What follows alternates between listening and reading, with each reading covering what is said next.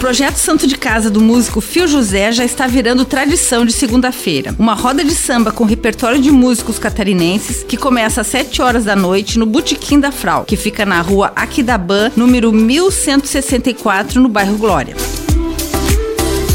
Amantes da boa música podem aproveitar para conferir a 25ª edição do Festival Gastronômico de Joinville, que está chegando ao fim. Para ter mais informações é só acessar o Instagram gastronomiajlle. O festival segue até dia 6 de setembro.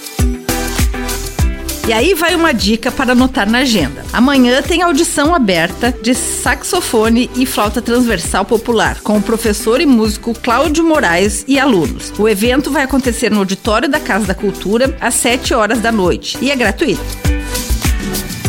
Com gravação e edição de Alexandre Silveira e apresentação comigo, Lindy Araventes, essa foi a sua agenda cultural. Uma boa semana a todos.